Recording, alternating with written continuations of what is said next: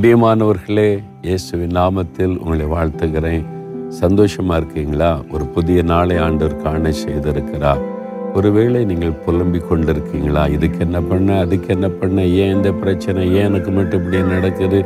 நான் மட்டும் ஏன் இப்படி கஷ்டப்படணும்? ஏன் என்ன காரணம் இல்லாமல் பகைக்கிறாங்க?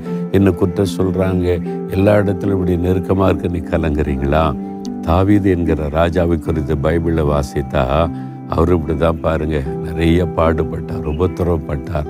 உபத்திரவத்துக்கு மேலே உபத்திரவம். அந்த நெருக்கத்தில் கத்தரை நோக்கி புலம்பினார். ஆனால் ஒரு காலம் வரும்போது என்ன சொன்னார் தெரியுமா? முப்பதாம் சங்கீதம் பதினோராம் வசனத்தில் தேவரீர் என் புலம்பலை ஆனந்த கழிப்பாய் மாற பண்ணினீர். ஒரு காலத்தில் நான் புலம்பிக்கிட்டே இருந்தேன். ஏன் இப்படி எனக்கு கஷ்டம்லாம் நினைத்து கொண்டிருந்தேன். அதை ஆனந்த களிப்பாய் மாற பண்ணினீர்.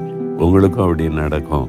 நீங்களும் சொல்லுவீங்க ஆண்டவரே என் புலம்பலை ஆனந்த களிப்பாய் மாற பண்ணினீரேன்னு சொல்லி மகிழ்ச்சியாக சொல்லுவீங்க. என்றைக்கு தான் அதை மாற பண்ணுவார் அப்படின்னு நினைக்கிறீங்களா? இன்றைக்கு. இதுவரை நீங்கள் புலம்பி கொண்டிருந்த காரியத்தில் இனி ஆனந்தத்தை நீங்கள் காணும்படி ஆண்டவர் அதை மாற பண்ணுவார். விசுவாசிக்கிறீங்களா? அப்போ ஆண்டவரை பார்த்து சொல்கிறீங்களா தகப்பனே தாவிதின் புலம்பலை ஆனந்த களிப்பாய் மாற பண்ணின தேவன் என் வாழ்க்கையில காணப்படுகிற இந்த புலம்பலான சூழ்நிலைகளை ஆனந்த கழிப்புள்ள ஒரு அற்புதமான காரியமாய் மாற்றி தருகிற அன்பிற்காய் ஸ்தோத்திரம் நான் விசுவாசிக்கிறேன். இயேசுவின் நாமத்தில் பெற்றுக்கொள்ளுகிறேன். இயேசுவின் நாமத்தில் ஆமேன் ஆமேன்.